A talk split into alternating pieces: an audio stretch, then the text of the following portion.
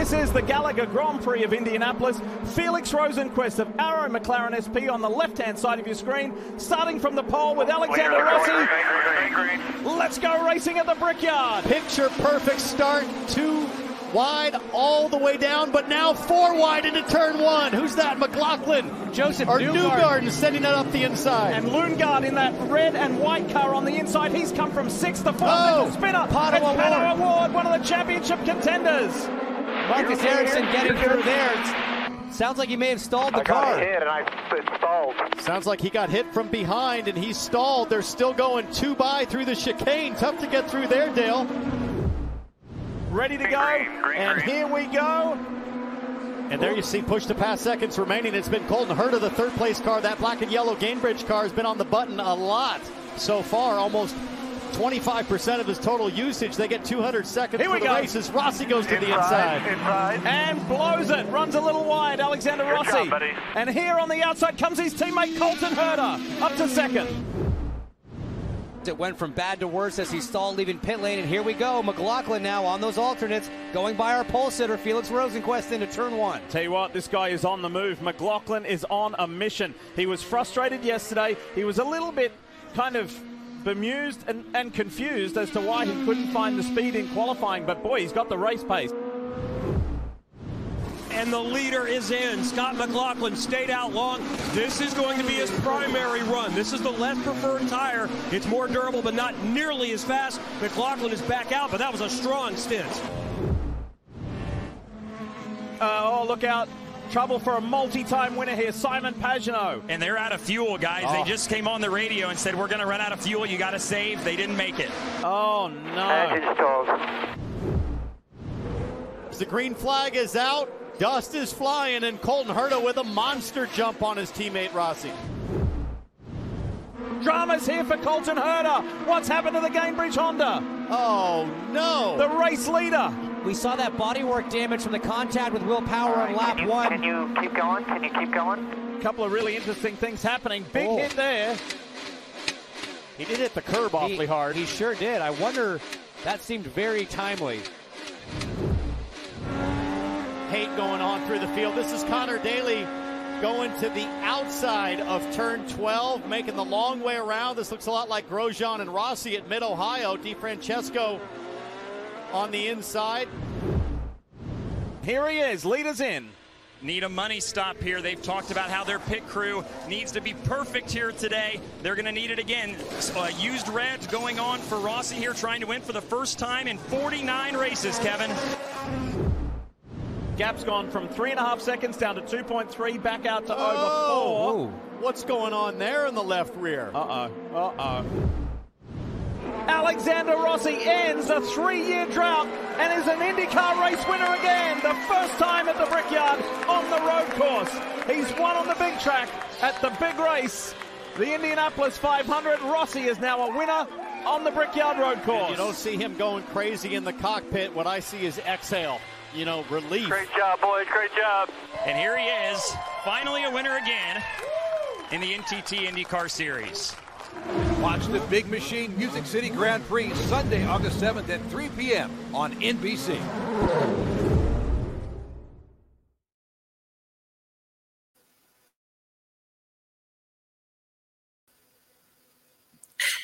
And with that, good evening, race fans, and welcome to a, another edition of the Push to Pass podcast. I am Derik Vance, and it is a treat to uh, be with you again uh, this evening. And what a uh, lineup that we have in store for you. Uh, obviously, tonight we're going to recap uh, the race that you just seen there, uh, the Gallagher Grand Prix out at the Indianapolis Motor Speedway road course. And then after we recap that, I'm going to bring in a uh, an amazing dude. I had the opportunity to uh, meet uh, this weekend out at IMS. Uh, he is part of the Indy Boys podcast. Uh, we've had uh, Justin on before, uh, but tonight uh, Tristan Grider is going to uh, be joining us to discuss, you know, why he got into journalism, why he why he's gotten into IndyCar and other forms of racing, and then give his recap on what he's seen this past weekend out at the Indianapolis Motor Speedway Road Course, and then previewing the uh, Big Machine Music City Grand Prix in the streets of Nashville uh, this weekend.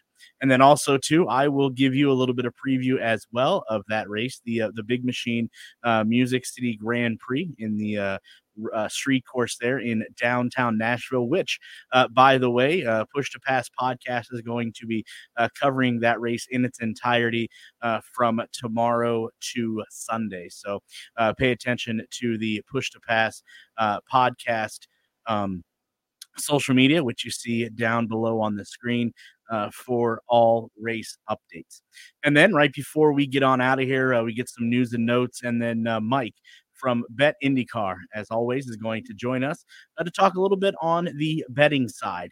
Uh, not only at the uh, Indianapolis Motor Speedway Road Course last weekend, uh, but looking ahead to the uh, big music, or yeah, big machine rather, uh, Music City Grand Prix in the streets of Nashville. But before we get to that, we do need to recap last weekend's race at the IMS uh, road course, as I mentioned, the Gallagher uh, Grand Prix. So let's uh, let's get into that and what a uh, what a race uh, that we had uh, out there last weekend. Alexander Rossi being able to snap his 49 race winless streak to capture the P1 at the Grand at the Gallagher Grand Prix again at the Indianapolis Motor Speedway Road Course. Uh, Rossi won on the uh, road course on Saturday, uh, where uh, he actually won. If you think back back to 2016 in his victory in the 100th running of the Indianapolis 500, which, if you remember, jump started his American motorsport career. Uh, think back, uh, Alexander Rossi's last victory, if you believe this or not, was at Road America in the 10th race of the 2019 season. Yes, 2019. Uh, the driver of the number 27 Napa Auto Nation uh, Andretti Autosport Honda was in contention uh, for a podium from the outset of the race, uh, where, if you remember correctly, he started in P2. And then he ran obviously behind pole sitter uh, Felix Rosenqvist of the number seven Arrow McLaren SP Chevrolet. And uh, also during the race as well, he ran behind uh, or in second place uh, for the race as well. Uh, teammate Colton Herta of the number 26 Gainbridge Honda uh, at the halfway point of the rate of the 85 lap race. Uh, on the motors at the Indianapolis Motor Speedway road course. That is where Rossi took control of the race and didn't look back. Uh, quote, it was a relief, Rossi sighed on the victory podium. Uh, there's been support for me for so long. Uh, shout out to Andretti Autosport and their continued belief. Uh, we still got some more to go, but this was really a great track for us to do it at. Back home in Indianapolis, that was really amazing. The long slump led him to seek a fresh start and the and the California native will leave Andretti Autosport, if you remember, uh, at the end of the season, his seventh season, uh, to drive next year for Arrow McLaren SP. It was Michael Andretti who gave and- Alexander Rossi a shot in IndyCar when he was washed out of Formula One and returned to the United States seeking to continue his career. Rossi's surprise victory as a rookie in the celebrated 100th Indianapolis 500 made him an instant star and earned him loyal loyal sponsorship uh, that has weathered this long drought. Uh, some of his issues in the last three seasons have been uh, team inflicted uh, errors, mechanical failures, and a full Andretti team meltdown, if you remember correctly, earlier this month at Mid Ohio. But Saturday was hardly a perfect day for the organization. Uh, Colton Herta controlled the early part of the race, but slowed uh, from the lead right before the halfway mark. Bounding over the infield curbs, uh, Herta's lead turned into a finish of P24 on lap 42 as he reported problems with his transmission. Quote, there's no gears, Herta said as he crawled to a stop at the end of entry to pit lane. Quote, nothing I can do, he radioed as he continued to cruise his unpowered Honda back to pit lane. He later walked alone down pit road back to the paddock as the race continued without him. Quote, man, this is sad, Herta tweeted. We showed what we can do. We'll just have to keep going to try to win again. With Herta out of the frame, Rossi ran away with the race, earning his eighth career NTT IndyCar Series win with ease in a relatively straightforward day, ending with rookie Christian Lundgaard. Uh, who we will hear from later in the show, uh, finishing a distant 3.5 seconds uh, behind the number 30 in the number 30 rather, uh, Hall Letterman Lanigan Racing Honda uh, to compete a one two for the Japanese manufacturer. Uh, Rossi, after the race, sympathized uh, with uh, teammate Colton Herta. Quote, I do feel for Colton, I do, but I'm thankful something finally came our way, Rossi said. I think Colton was definitely strong, and we have plenty much of the same race car, and that battle would have been interesting. But it was the 27th turn, and that is awesome. Uh, meanwhile, Andretti rookie Devlin DeFrancesco drew the ire, if you caught this on the radio, of Connor Daly as temperature temp- tempers flared when Devlin, uh, when DeFrancesco rather ran Daly off the track. Quote, Devlin needs to be kicked out of this racing series. He is an idiot, end quote. Uh, Daly screamed over the radio. Uh, there has been speculation that Michael Andretti is reconsidering bringing D- DeFrancesco back for a sophomore season. Uh, Lundgaard, a rookie from Denmark who made his IndyCar debut in this race just one year ago, uh, finished P2, giving Rahal Letterman Lanigan Racing its first podium of the season. Uh, quote from uh, Lundgaard, second, I think this team deserves every bit of that. And rounding out the top three, uh, Will Power, who finished third for the Team Penske and Chevrolet driver, cycled back to the top of the IndyCar standings for the third time this season. He now holds a nine point lead over Indianapolis 500 winner Marcus Ericsson, who started and finished P11. So let's get to the standings here uh, after the race, and then we'll get to uh, driver uh, interviews, and then we'll bring in our first guest. So as you see, the drivers, the uh, finishing standings rather up on uh, up on your screen. Uh, let me get to another tab here real quick. And we will run them down for you. It was Alexander Rossi, Christian Lundgaard, Will Power, Scott McLaughlin, Josef Newgarden, uh, Rinus VeeKay, uh, Graham Rahal, Scott Dixon, Felix Rosenqvist, and Alex Palou rounding out the top 10. Then it was Marcus Ericsson, Pato O'Ward, David Malukas, Callum Ilott, Takuma Sato, Romain Grosjean, uh, Connor Daly, Devlin DeFrancesco, uh, Helio Castroneves, and Jack Harvey rounding out to number 20. 21, Dalton Kellett, uh, Jimmie Johnson, Kyle Kirkwood, Colton Herta, and ending 25th was Simon Pagenaud. So that is your full field uh, rundown of the Gallagher Grand Prix at the Indianapolis Motor Speedway uh, road course. Let's get to some of the interviews that we were able to pick up post race. Uh, decent race. Like, uh, unfortunately, we started so far back that you know even the strategy of uh, you know switching it up didn't really work, and everybody kind of jumped on the same thing. We had good pace, good speed. Car was good over the long run. Um, managed eight, which uh, decent for the point stays. I think for us, you know, we got a lot of good tracks coming up next for our cars, and hopefully uh, running 38 points back. So we're still in this, and uh, we have a good one.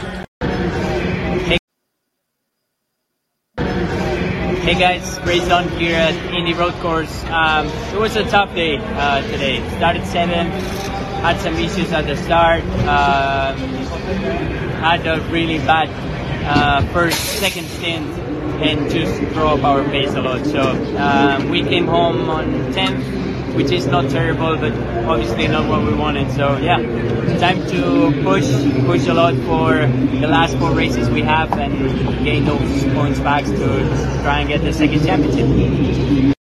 All right, so race.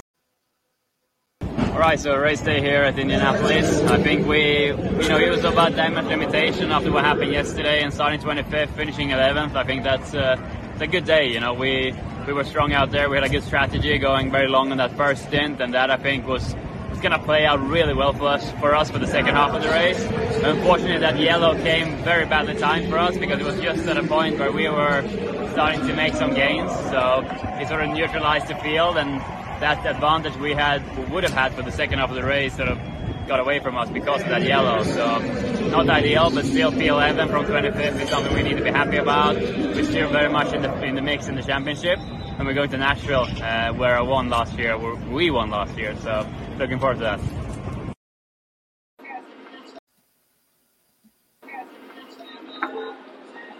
All right, everybody, we just finished the race here at Indy GP. And unfortunately, this weekend is kind of just unfortunate event after unfortunate event. I mean, in practice, we had some damper issues. In qualifying, we had some brake issues. And now in the race, we ended up getting punted on the early laps and then uh, just some unlucky yellows. So, unfortunately, we just can't really seem to get just luck the whole way through a, of, a, of a race. But throughout all of it, we went all the way back to 18th and we, we worked our way back up into the 13th position. So, realistically, from where we started, we only lost two positions. It's just I think we could have been going forward. I think we had a much better car. Um, we uh, ended up having a, a break. Uh, well, it was my, my fault. I was pushing really hard trying to get around people, and I locked up the front right. Uh, and uh, yeah, I mean, it was just it was so so much vibration. It was quite funny. If anybody listened on the radio, it's, uh, it's definitely some comedy over there. But all in all, I think you know with, with all the unfortunate things that happened this weekend, I think we did a pretty good job to overcome it. So I'll see you guys at Nashville. Uh, huge thank you to uh, those fellow uh, drivers there uh, that were able to uh, lend uh, a minute or so to get a comment, get a you know remarks there after the race on Saturday. so before we get to our first guest of the evening, let's take a look at the current point standings here as we are about a handful of races uh, left here in the 2022 uh, NTT IndyCar Series. Uh, as you see the point standings uh, there on your screen, uh, Will Power uh, with 431 points. And then it's Marcus Ericsson, Josef Newgarden, Scott Dixon, Pato O'Ward, Alex Palou, Scott McLaughlin, Felix Rosenqvist, uh, Alexander Rossi, and Colton Herta uh, round out the top 10. then it's Rinus VeeKay, Graham Rahal, uh, Simon Pagenaud, Romain Grosjean, Christian Lundgaard, who finished second this weekend, uh, Connor Daly, David Malukas, who you just heard from there, uh, Helio Castroneves, Takuma Sato, and Callum Ilott round out uh, 11 through 20. Uh, then it's Jimmie Johnson, Jack Harvey, Devlin DeFrancesco, uh, Kyle Kirkwood, Dalton Kellett round out 21 through 25. So, uh, good uh, good points race for uh, a lot of uh, drivers, and uh, you know, uh, not so point race, obviously for for some drivers as well. Uh, and like I said, I do see uh, that our first guest of the evening uh, is here joining us. So let me bring this uh, individual uh, in, and uh, we will have a little bit of a, a chat here. as you see, and as I talked about at the beginning of the show, privileged and honored to be joined by now two thirds of the uh, Indy Boys podcast, which I know uh, people check out on a daily basis. If they don't, uh, shame on them. But uh, Tristan Grider is uh, joining us, and and Tristan, first and foremost, uh, let me say thank you for taking a little bit of time on short notice to carve some time out of your busy schedule, which I know that that you have and you carry to join us here on Push to Pass. Yeah, yeah, it's an honor. appreciated the appreciate that I get to come on here. Uh, I've listened to you for a little bit. Ever since Jay was on the show, I've tried to make sure to tune in since. So uh, yeah, I'm excited to be here. Oh, see the checks in the mail, the checks in the mail for sure. But uh, first and foremost, uh, before we get into anything uh, a little bit, um, can you uh, give our audience a little bit of background on you? And again, if they don't follow you on social media, uh, shame on them because uh, you are a, a, great follow indeed. But uh, you know, give us a little bit of background and uh, why uh, you know what what got you into journalism, and specifically what got you into covering open wheel sports. Yeah, so name is Tristan Grider. I'm 21 years old. I've been watching motorsports pretty much my entire life. my first race I remember tuning into was Um, I believe it was Dover 2004 and there was a NASCAR race, and I picked my favorite driver because he was leading, and it uh, was Kasey Kahne. So ever since then, I've kind of been a uh, NASCAR, IndyCar diehard. Growing up in Indianapolis, um, it's all around you. My father was a massive IndyCar fan, so kind of had to be part of that and then uh, became more of a fan of other auto sports such as uh, sports cars um, super trucks and f1 a little bit later in my life. So yeah i uh, started covering started covering uh, auto sports um, because um, i actually had a class that i had to do a project for in my um, professor asked me if I wanted to do a racing podcast, and I was like, yes, of course, I would love to do that. And so I uh, contacted my high school buddy Daniel, and uh, he told me about his friend Jay. Um, and we all three decided we were going to start the Indy Boys Racing Podcast in January of this year. And seven months in, uh, it's going pretty strong. We just we're going to release our 30th episode tomorrow night at 7 p.m. Uh, Eastern on Thursday. Uh, just got back from IMS on the road course. Uh, ran into Derik a couple times around there. We watched the, actually the end of the NASCAR race together. Uh, but yeah, overall, that's pretty much it. Um, you can follow me on my Twitter uh, at Tristan Grider underscore Instagram, the exact same handle, and Indy Boys Podcast at Indy Boys Podcast. So yeah. There you go. Yeah, I, I, did see that you guys did put out a, a, a tweet here within the hour, uh, you know, talking about how you guys, uh, you know, how you formed uh, this this podcast that has uh, ultimately uh, taken off, uh, as as you can see by your subscribers and, uh, and, and such. But uh, talk a little bit about you know we'll, we'll talk more um, about uh, you know previewing Nashville this weekend and and recapping uh, the the the road course race out at IMS. But uh, interesting. Ta- uh, caveat if people don't know talk about the connections that all three of you have made to the drivers since you've you know you formed this this amazing podcast that you guys do so pretty much basically when we were starting the show uh, we wanted to do it our way. That's always what we've tried to do. We've not tried to like copy people. We don't want to have another sports show. We wanted to do it our way and that is why we've been able to get some of the connections that we have. We started this show because for one of the reasons was because our friends that we followed on Twitter that are in the NASCAR and the IndyCar uh, Twitter community um, have been major supporters of us and they've shared us and they've liked, they've followed, they've shared, as I always like to say, they've showed their grandmas the show. And that built us connections to younger drivers. Um, the most popular, I would say, um, would be IndyCar rookie David Malukas. Um, we've known him ever since he was back in lights. Uh, Daniel, um, the uh, one host who hasn't been on Push to Pass, uh, has um, been friends with David for over a year now. And we told him, I was like, when we start the show, you got to be our first guest. And he was like, oh, I'm on it. And so, three weeks into our show, we already had an IndyCar rookie on the show with uh, Malukas. But we've also been able to make connections in the media. Um, one of our good friends through the media is IndyCar. Uh, I guess controversial person sometimes, but David Land. Uh, he's a really big supporter of us.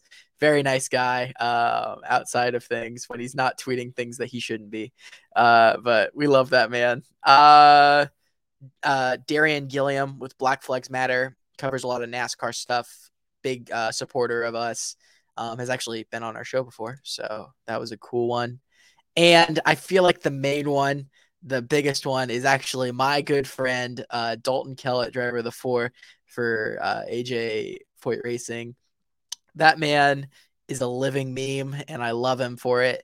Uh, one of the nicest guys, I would say, in the product, and he has connected us to so many people and has um, overall just been a nice guy, willing to be on the show whenever I ask him, uh, willing for me to make fun of him, uh, and uh, overall super genuine guy. But I also gotta talk about the connections I'd say with Burnout Sports. Um, Tony Donahue, Jared Sparkman, and Luke Edwards, they started this thing uh, last year about like, let's make the bar stool, but with racing.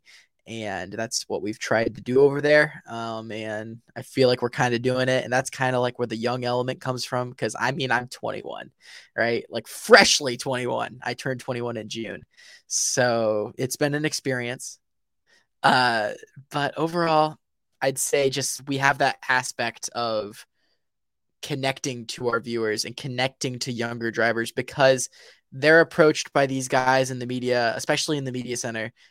These people have been covering auto sports for 50 years and they ask the same questions over and over again. So, something that I feel like garage guys do, um, and something I feel like we do, is we try not to make the interviews boring and we want them to have a good time and so I'm not asking them racing questions. I'm asking them things that are genuine to them. Sure, racing has to come up every once in a while, but uh, one of my favorite interview moments I ever had was uh, in our first interview with Malukas. I asked him about jujitsu um, because I am a martial artist and I wanted to know about his jujitsu background and stuff. And we went on this 20 minute tangent just talking about martial arts and how the owner of the team, uh, his father, is a black belt in jujitsu. So you try to take the interviews, I'd say, a little bit away from the racing aspect of things because they get asked those questions all the time. You'll get better connections and uh, they tell your teammates about you. Um, other connections, I'd say we have a lot of Indy Lights guys on Andretti that listen to the show. Uh, I know Kyffin Simpson, uh, freshly driver for HMD, listens to the show every week. Uh, Hunter McElrea and Sting Ray Robb Uh, Hunter listens to the show as much as he can. I don't know about Stingray, but we're still homies. Um, but yeah, I'd say just connections and uh, being friendly and treating them as people, not as like people that you see on TV. I'd say that's the biggest thing. Yeah, definitely. Uh, you know, watching uh, all three of you, your your style, I, I, think you hit the hit the nail on the head. That you know, obviously, you're going to make it uh, about racing, uh, but yet you're going to go on a more you know personal uh, aspect, uh, you know, a personal level, and I and I think you're absolutely spot on with that. And, and I would tell you, first of all, to be 21 again, but um, secondly, I, can't believe you would say David Land's controversial. but um, what? Never. yeah. Never. I love uh, the but, man for it, but oh, oh absolutely, he can get absolutely. into some hot water. But you know what though? If you you know what, if you're not uh, you know if you're not uh, in hot water, you're not doing your job. So uh, but yeah, your your your style, all three of your styles together, watching you guys, that's one of my uh racing shows that I watch on a weekly basis after finding you guys and and you guys have definitely definitely found your niche and uh, definitely uh my advice to you and, and you don't need it but uh, just uh, keep up keep what you guys are doing because what you're doing is you know that's your that's your thing. And uh, don't uh, don't shy away from that uh, any any way. Thank you. I appreciate it. All right. With the, all the sentiments out of the way now again checks in the mail. Uh we as you said we were to uh together this weekend uh not only for the indycar race on saturday uh, but the NASCAR race on Sunday. Uh, interesting, uh, not an interesting finish as much in the NASCAR are in the Indy race as NASCAR.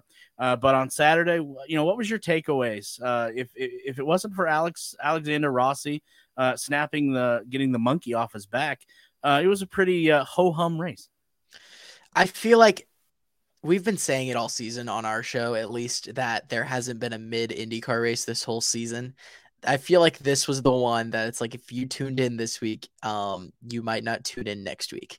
Uh, definitely a race for the fans, I would say. If you're already a fan of IndyCar, you know this was coming.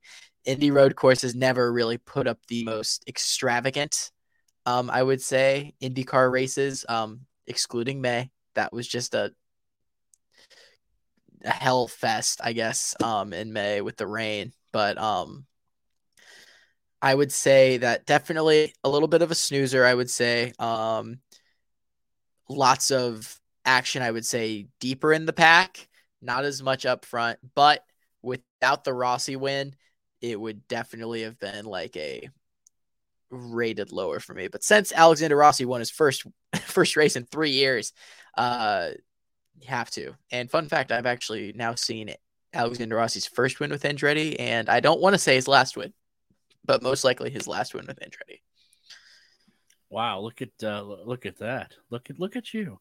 Um, yeah, it was, uh, you know, not as exciting, I think, as what the other races uh, have been this year. Uh, I don't, you know, what outside of maybe, you know, this one just being, you know, a little lackluster. Um, and I know you guys have touched on this too. There hasn't been a race that we were like, uh, you know, that we've watched, we walk away going, you know what, I really don't want to tune in next week. Um, it's been exciting. It's been a roller coaster, and the storylines, the storylines of this year are just uh, you know from from Alex Palou to Arrow McLaren. I mean, just up and down. You name it. Uh, Andretti, the uh, the squabble that they had uh, earlier this year as well. Uh, but you know, it can again, congratulations, Alexander Rossi. You want to talk about a guy that has he's been on the doorstep this year so many times, and it's been one thing after another. It was finally nice uh, to see him put a complete race together. But then we find out later or earlier today uh, that uh, IndyCar may have found a, uh, a, a an empty water bottle that uh, you know put his car forced his car to be a little bit uh, underweight. Yeah, a little crazy. Uh was kind of surprised by that one. They docked him 25 points. Um not to go full Denny Hamlin on him. Uh not to take the win away, but um was definitely a surprising uh notification from that, but I don't know, just was very surprised. Um you don't really see that very often in IndyCar. I mean, they normally say if you're not cheating, you're not trying but you don't normally see that in IndyCar. Um, so yeah, they took 25 points away. They're probably gonna fine him twenty five thousand dollars. That's normally they normally do points with money. Um, so yeah, but as long as they're not taking the win away from him, I don't think they can take the win away from him. Uh, it's Wednesday as we're filming this, and um, he won over half a week ago. So it would be crazy to see if that would yeah, happen. that would yeah, that would be uh, absolutely, absolutely crazy. You're you're right there to to see that. Um, speaking of IndyCar, NASCAR, are you a fan of the of the double weekends here? And would you like to see more of them? And I know a lot of people. I know a lot of people aren't happy with NASCAR running the road course, and they would go back to the oval. If you had the, if you were Doug Boles, how would you handle this? Well, you see, if I was Doug Boles, um, I'm from Indianapolis. I'm just going to say that really quickly. I'm from Indianapolis. I've been to the Brickyard 400 every year since 2008. They've ran the oval um, from 2000 in my life from 2001 to 2020 and even before that 1994 to 2020 we were on the brickyard 400 every single year. The most iconic race i can remember in my life was a brickyard 400 i miss the oval really bad. And this weekend now two great races on the road course for nascar. I'm not saying that we should get rid of the indy road course for nascar. I'm just saying i would like to see a doubleheader weekend where we okay, I'm gonna break this down really quick. Friday, I would love to see the trucks and the Xfinity cars on IRP. I would love to see that. Trucks on IRP was freaking incredible. It was a slip and sliding classic IRP truck series race, that craftsman, that grit and grind of the Ron Hornaday, um, Todd Bodine era. Loved that. Saturday, I want to see uh, IndyCar and the Cup cars on the road course. I want to see that. And then on Sunday, run uh, shorter miles. It doesn't have to be 400 miles. Run like a quick 200 mile sprint with the Cup cars on the oval. I'd love to see that. Um, I think that would be amazing. I think that would be nice for the fans. It would um, make a little bit more extravagant, I would say, because 400 miles on IMS in the Cup cars is pretty much double the time of what the Indy 500 is. So that's my take. I want to see the oval back. I don't want to see 400 miles again. But with this new car, this next gen car has turned some boring racetracks into absolute bangers. I don't think I've looked forward to Michigan this much until today. I'm so excited for the Cup cars on Michigan. Um, I was not excited for Auto Club this season, and it's my favorite race of the year so far. And I want to see this new car on the oval before it goes away. I just want to see it because this package is too good on these two mile racetracks and these um, ovals that aren't super speedways or short tracks. I just need to see it, and I think it would make some really extravagant and exciting racing. So yes, I want to see the Cup cars back on the oval. Now, the only objection that I have to that is my issue would be is there enough time in between Saturday and Sunday for construction for taking away whatever would need to be taken away obstruction wise to make the oval accessible? That's my only issue. Yeah, I don't know for sure, seeing as last year it took them two to remove a curb off of turn five. So, you know, I don't really know if that's in the plans. I mean, I mean, damn, they had Doug Boles out there sweeping literally last year. He was there. I watched it with my own eyes. And yeah, that's really all I gotta say. Is there time? I don't know because that cup race would probably end around like five, and then you work non. You have to wait until everyone gets out of the track. So you're probably not starting until nine. It'd have to be a complete overnight thing. You probably won't finish until five in the morning, if that. Indy doesn't have lights, so like, there's no lights on the P- pagoda, Bob Pockrass. So don't really know. So so then how would you feel? I know the the idea is being floated around. Uh, I know next year they're still going to stick to the road course, and then it sounds like potentially after that uh, we're going to go uh, alternate every other year. What do you think of that? Um, I had actually heard until Doug Boles said that we were doing the road course this weekend that we were going to the oval next year. Uh, so guess something changed his mind. I guess. Um, but originally I thought the plan was oval next year, then road course, then oval next year. Uh, but one more year of road course. As much as I want to see the oval again, if it's coming in 2024, it's coming in 2024. Uh, the thing that's going to be sad is that I think Kevin Harvick is retiring uh, next year, and I would have loved to see him try to go for a fourth and tie Jeff. Um, but that's really the only thing. Uh, but yeah, looking forward to the Oval in 24 if that's the case. Um, I'm looking forward to the road course next year because we've had two great races in a row um, on the IMS road course with two guys getting their second career Cup Series wins, and AJ Allmendinger and Tyler Reddick. So it's getting some young guys or guys that don't win a lot wins in the Cup Series, and I like that. So yeah, works for me. We'll Yeah, say that uh, now. Chase Elliott's going to win next year.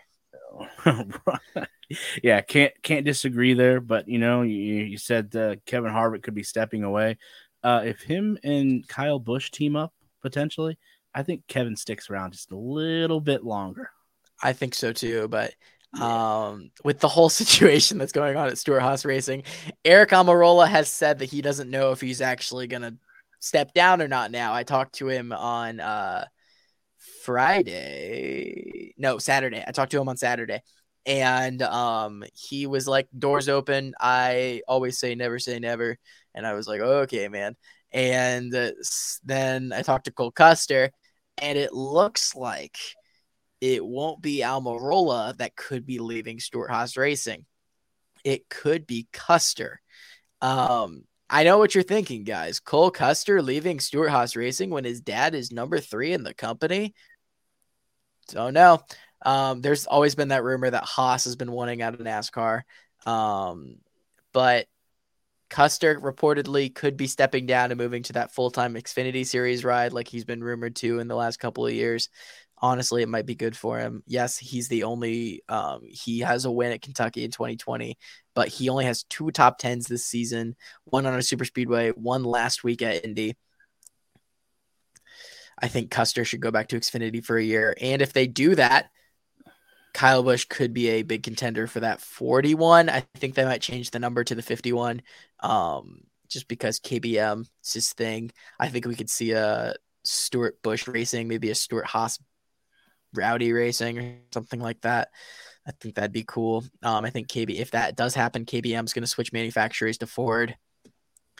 Uh, there's a lot of dominoes they need to fall there, but I think that Cuss he would replace Custer overall because I don't think that Preece is the replacement for Almirola. I think Preece is Harvick's replacement. So you put Preece at full time the Xfinity Series next season. Um, you could put Herbst in a possible there's that they have that um, alliance with Rick Ware Racing. You put Herbst, say, in the 15 car full time next season. If he does good results, possibly move him up to a cup car um, for the big team.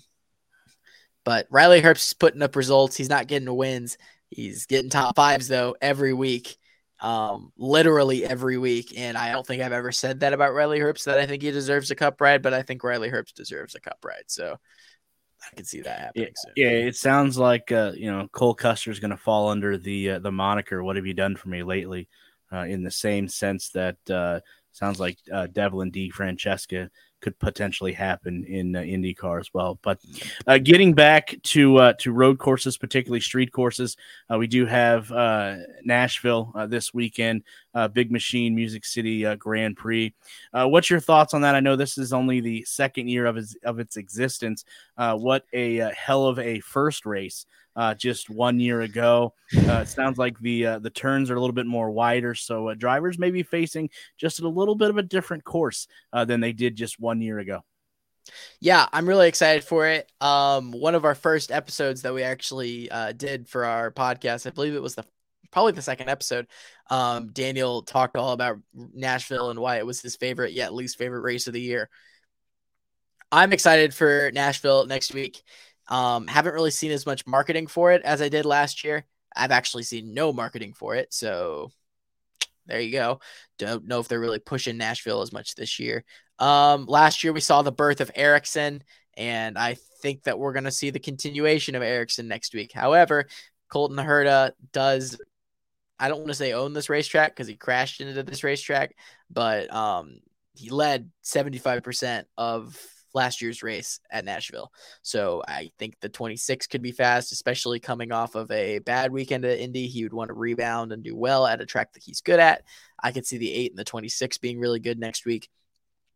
However, this track brought the chaos last year, seeing as I think I saw a car spin into the wall every five laps. I'm expecting maybe a little bit less. I'd say maybe every 10 laps. Uh, you have to have a Jimmie Johnson spin in there somewhere. So I'd say probably that much. Looking forward to this weekend though. I'm happy that they widened the turns because it was a full on uh, Nashville traffic in there last year. Um, again, seeing uh, Ericsson flying through the air and then winning with a completely new nose last year was hilarious. And I have that t shirt somewhere. Uh, but um, it's the Ericsson, it's the Air Ericsson T-shirt, like the Jordan one, but it's his car. Love that shirt, absolute banger.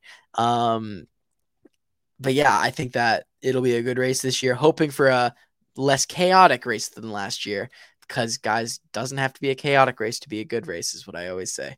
Um, so yeah, that's what my take is on Nashville. Very excited. Yeah, that was actually the the first uh, race I was able to uh, cover a, as part of the media, and you know, watching that the the early stages of that, and seeing Marcus Ericsson go flying through the air, and you're like, there's no way in hell that this guy's going to end up finishing where he finished, and then you look up towards the end, and and who's right there, Marcus Ericsson. You're like, what? How he just he just flew through the air earlier. Yes, but, first uh, win. Yeah, absolutely, he did.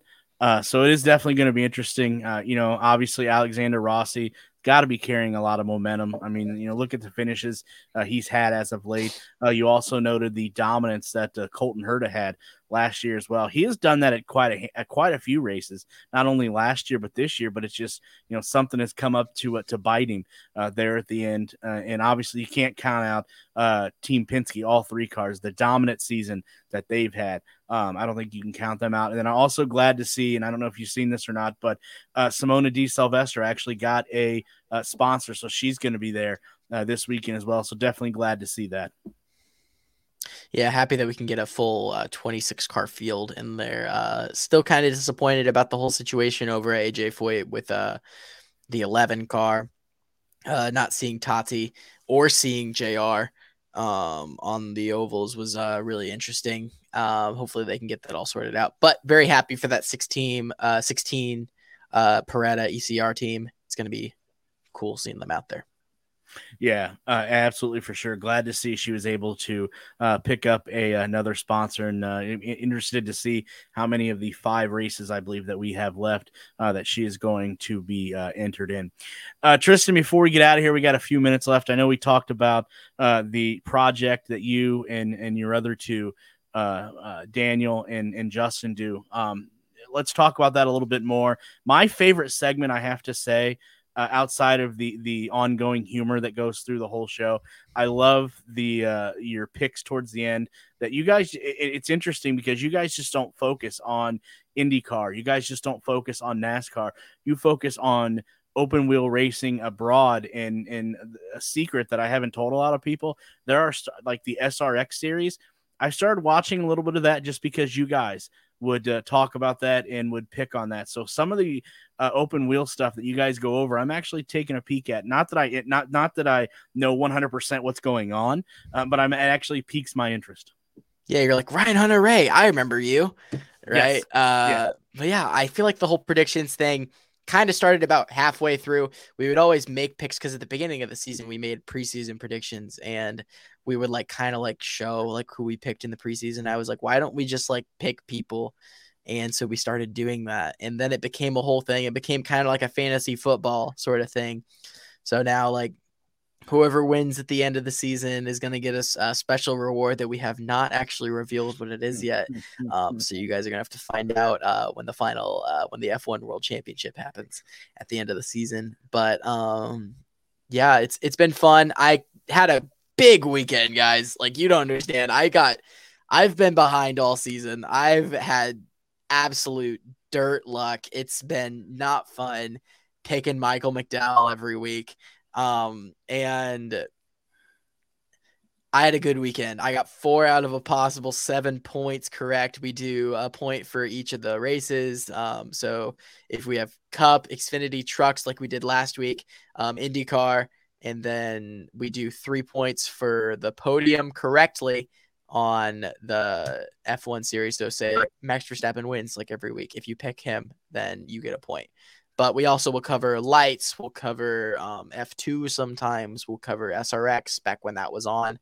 Um, so yeah, it kind of turned into this whole fantasy football aspect. I love it. Uh, I know Daniel loves it. He's still in the lead. Um, but yeah, very close race. So if you guys want to tune in a little bit later to the end of the season. We'll see um, when I'm hoisting uh, my win over everyone. Uh, it'll be exciting. But yeah, I'm glad that you like the predictions uh, because it's a, it's probably my favorite part of the show as well. Yeah, the only thing that disappoints me is none of you will pick uh, Jimmie Johnson. You'll wave his flag, but you won't pick him. I, I can't. I can't figure that out. You mean this flag? yes, yeah. Right yes uh, again, Tristan, can you tell people where they can find not only you on social media if they don't follow you already? Shame on them. Uh, but where can they find you at, and then where can they find uh, the podcast at? Yeah, uh, you guys can follow me on my social media. It's at Tristan Grider underscore. It's the same for everything: Instagram, Twitter, uh, TikTok. You guys can follow me there. Um, follow us on Burnout Sports. You guys can see us there. Follow at Burnout Sports, but also follow us on our Twitter, Instagram, and TikTok at Indy Boys Podcast. You guys can find us on Spotify. You can find us on Apple Podcasts, Google Podcasts. Um, we're pretty much everywhere. So if you guys just want to tune into our YouTube, our YouTube channel at Indy Boys Racing Podcast, you guys can watch us there. We have a show our show every week on Thursdays, but we also have an F1 uh my team that Jay does. If you guys are into F1 or into some more career sims, Jay has our Indy Boys Auto Sports team over there. Um, you can check out Jay and uh, F2's Richard Verschoor every week. Uh, that's a good time. Uh, yeah, it, that's pretty much what I do. Uh, I live for certified Dalton Kellett moments, and my name is Tristan Grider. So yeah. Awesome. Uh, again, Tristan, uh, huge thank you for uh, taking a little bit of time out of your busy schedule uh, to join us here on Push to Pass. Uh, hopefully, we'll be able to uh, catch up again down the road. And as I said earlier, you guys keep up what you're doing. You have found your niche, and don't let anybody tell you any different. No, I appreciate that, Derik. It's been a been an honor. Fun show. I like it. Yeah, Absolutely. We'll uh, we'll talk again soon. All right. See you, buddy. Again, go follow him on social media. Go check him and uh, his crew, Daniel and, and Jay, out on uh, on on their podcast that they do. They do amazing work, and uh, trust me, you will walk away knowing just a little bit more about uh, auto racing than you did going in. Uh, we do have one more segment uh, left, and anybody that has been watching this show uh, from its inception till now knows what that is. It is the man that keeps the money train rolling. Mike from BetIndy. Mike, how are you doing? Good man. How are you doing? You getting excited to, oh. excited to head to Nashville? Actually, absolutely headed there uh, tomorrow afternoon. Uh, can't wait. I, I, hope the rain holds off. That's one thing that worries me looking at uh, the uh, uh, the weather. Uh, but uh, speaking of of racing, uh, I know uh, last weekend Alexander Rossi got the big monkey off his back by winning here in at, at, the road course. I'm not sure if that helped your pocket out at all, but hopefully it's you know somebody. Yeah, it pisses me off a little bit. I've been betting Rossi all year, and he came in second. I think what three times? I don't know. He I had Rossi tickets uh, when he was the bridesmaid and not the bride. Uh, so no, I wasn't on Rossi last week. Uh, you know, it was in a great spot last week. We talked about it on the podcast. Uh, we mentioned VeeKay and Rosenqvist. Uh, Rosenqvist scored the pole. We had him at twenty five to one. So that was somebody that we uh, that we tipped on the podcast here before qualifying happened, um, and it worked out great. Uh, I had a, I had the pole sitter. I had him at twenty five to one. His number went all the way down to two three to one uh, before the race. That's exactly you know what I'm looking to do. Um, it opened up for me to spend some more cash in other places, such as matchups and top threes.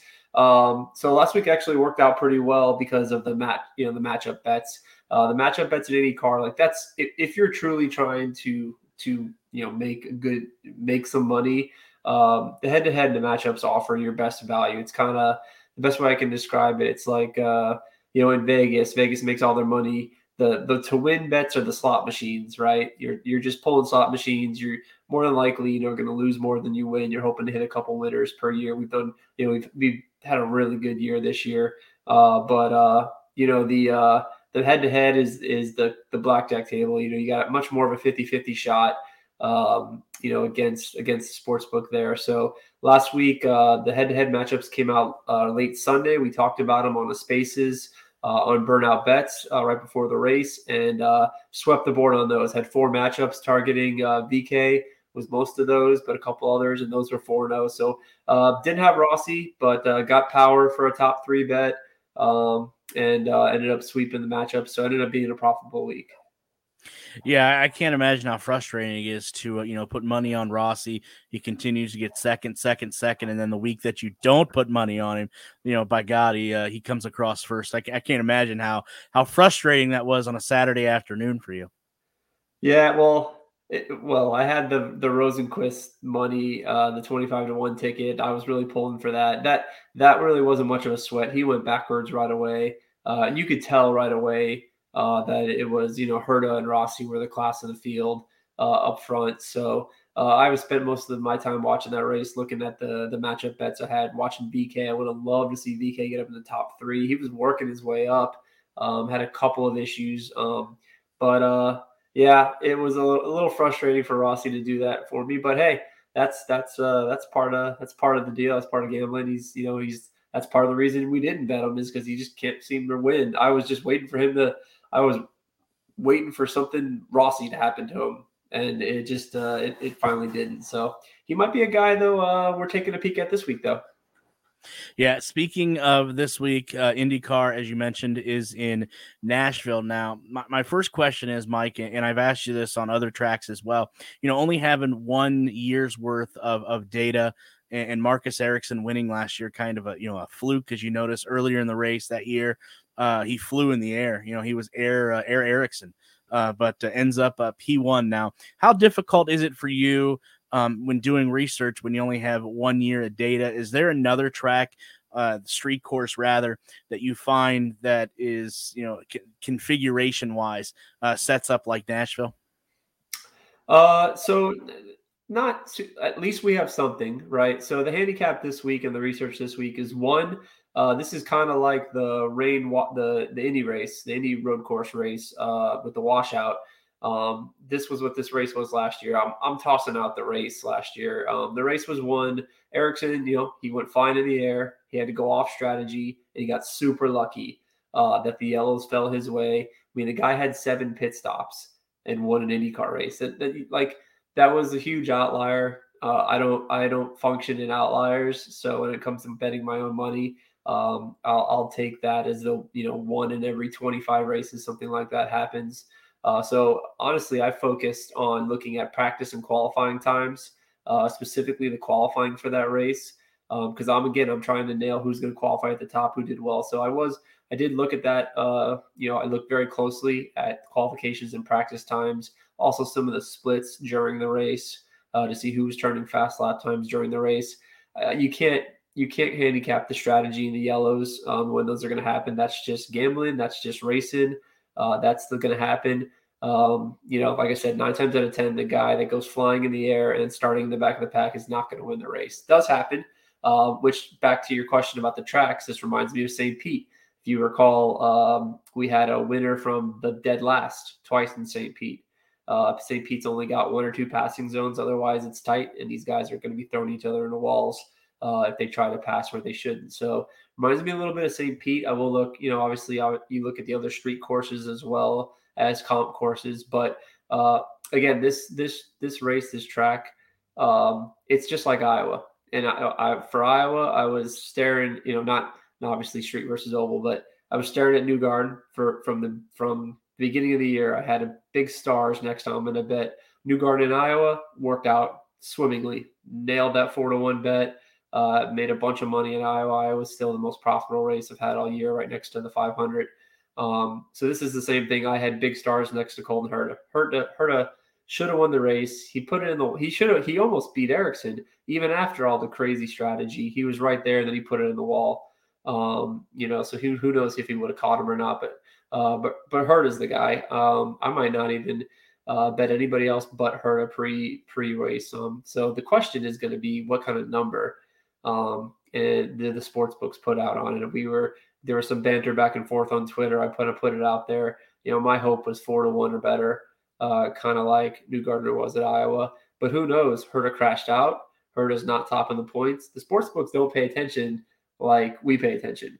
Um, that's our advantage. So um, now they will get if they start taking the second the, the if they put a big number out on Herta, uh, say seven to one, eight to one people are going to bet that uh, that are paying attention, like myself and other people who who bet IndyCar, um, and that number is quickly going to fall. So you're going to have to be quick if they do make a mistake, um, but they may make a mistake and give us a bigger number. And I think you know Hurt is obviously the class of the field. Yeah, you're you're absolutely right. You know that was uh, last year. That was uh, Herta's race to win. I know you you know you mentioned throwing that out the window, but yeah, Herta dominated that, and uh, he just got uh, you know something jumped up and bit him like Forrest Gump. Uh, seems like that happens a lot to uh, uh, to Herta. Now there are a few changes, and I don't know if you you were aware. There are a few changes to the uh, Nashville uh, course this year. I think they're widening the turns a little bit, and then the restart zone is a little different as well. Does that change your thinking at all? No, might be a couple more passing zones. It might it might change. You know, again, like always, we'll you know keep an eye keep an eye on the practice times, see if they're similar. I always kind of look at practice times from the year before um, when they have that first practice and kind of compare and contrast a little bit to see if something's different. Uh, I think they're, you know, these guys are turning 114, 115 laps. So maybe if we see that all of a sudden drop dramatically, you know, that may change my thinking either maybe uh, putting in a few more bets pre qualifying. You know, besides Herta, the guys that popped out to me, you know, I might be looking to grab like a top three for Dixon. Uh, he was strong here. And then I mentioned earlier Rossi. Rossi was pretty quick here last week. He rolled off quick. The you know all the the two Andretti cars were fast, but Rossi maybe you know maybe when it rains it pours or that wind kind of frees him up. Uh, and uh, and he puts it he puts it together for the rest of the year. Who knows? So um, you know if Rossi gets gets put out there at a 10, 11, 12 to 1, he probably won't because he just won. Um, he may even be lower odds than Herta, uh, depending on what the book sports books put out there. We'll see um, probably tomorrow morning, afternoon, we start to see numbers come out. But uh, it all depends on the number, of course. But Rossi, Dixon, the other two guys next to her, I'll be looking at. But yeah, we'll see if the track changes change anything. I don't. I don't think. I think it just changes maybe uh, the number of cautions we have. Uh, we had a lot last year. I think the drivers kind of made that known. It was kind of a trial trial there. If you look back at the replay, I mean they were they were having a hard time. Uh, there was no such thing as too wide anywhere, and, and even that they were they were having trouble making. You know, Herta Herta had nobody near him when he crashed. Yeah, the only other two uh, drivers that I don't think you've mentioned, you mentioned Newgarden, which you know, as you said, you know, he's almost an automatic. It seems like, uh, but the other two Penske drivers that have had great years as well. Uh, would you put a favorite as uh, Will Power and or Scott McLaughlin as well? Yeah, look, I love Penske. Uh, they're most prepared team, in my opinion. As as we heard, the details matter. Uh, went viral a, couple, a little couple days ago. That was funny. Um, but he's right. Uh, that's that's that's you know Penske's strong on road courses. Obviously, I mentioned St. Pete. McLaughlin won there. Uh, Detroit will. Um, you know, so um, yeah, I'll, it'll it'll depend on what numbers are put out there for those guys and how the sports books kind of put it out. Do they put you know power right next to Herta in that four to one range? If that's the case, I probably got to pick one before qualifying. Uh, but after qualifying, if you know the the Penske cars did struggle here a little bit last year. So we'll see. Um, we'll have to kind of keep an eye on it, watch and see see what numbers get put up, and maybe wait till after qualifying to kind of pounce on those guys. But yeah, I expect them to be strong, and they're you know if if the sports books want to, they they continually give me power at at 10, 11, 12 to one. I'll, I'll always take that um, with the, with the guy who's the qualifying king, just because I think the number is going to get worse, and I don't mind having power tickets in my pocket uh, come race day. Absolutely. Uh, Mike, I know obviously we're not going to have information lines of that nature uh, till tomorrow, uh, probably around the afternoon or sometime. Uh, I know you'll tweet that out right away for people that don't already follow you. Uh, and uh, again, shame on them if they don't. where can they follow you at? And then is there any talk this weekend of another spaces for Burnout Sports? Yeah. Um, so at, at Indy underscore bet, um, you can also follow the at Burnout Bets channel. I usually tag them and everything. Um, and then yeah, Tony and I will probably do a Burnout Bets Spaces channel. We've been doing those um, usually the day before the day of qualifying. We're probably going to do one Friday night, Friday evening. Uh, so keep an eye out for that. We'll send that out uh, on the Twitter uh, channels and, and give the information on when that's going to be. Uh, and then we'll probably get one in pre-race. So um, we'll probably have one on what we've been doing one Sunday, and that's really you know Sundays where we have the final lines. Uh, we start to see matchups come out, um, and uh, we have you know we have a better full betting board coming up uh, before the race. So probably sometime around lunchtime on Sunday, a couple hours before the race, uh, when we have all all the uh, information available to us and we have all the betting lines available to us. Mike, uh, good stuff as always. Uh, go check him out, and uh, we will uh, we'll talk about a week or so. Uh, good luck uh, on your bets this weekend. Yeah, man. Have a good time. Enjoy yourself. I wish I was there. I think it's going to be on the list of places to go in the in the future here. So enjoy yourself and good luck. Yep. Thank you. Hopefully, we'll be able to see you in the future then. All right, buddy. Take care. All right. And that was Mike from Bet IndyCar Indy. Go check him out. Uh, if you want to win some scratch, I would highly suggest checking him out on Twitter. So uh, that about wraps it up here from the uh, Push to Pass uh, podcast. Like I said, just a reminder uh, earlier in the show, as I said, uh, we will be at uh, the Big Machine Music City Grand Prix this weekend in Nashville. So make sure you are locked in, stay locked to push to pass on social media and things of that nature uh, for race updates, uh, in race updates, and everything in between. As you see, all of the uh, social media sites rolling down there at the bottom of your screen. A huge thank you to the uh, the drivers uh, that we were able to uh, speak with. following the road course race on Saturday.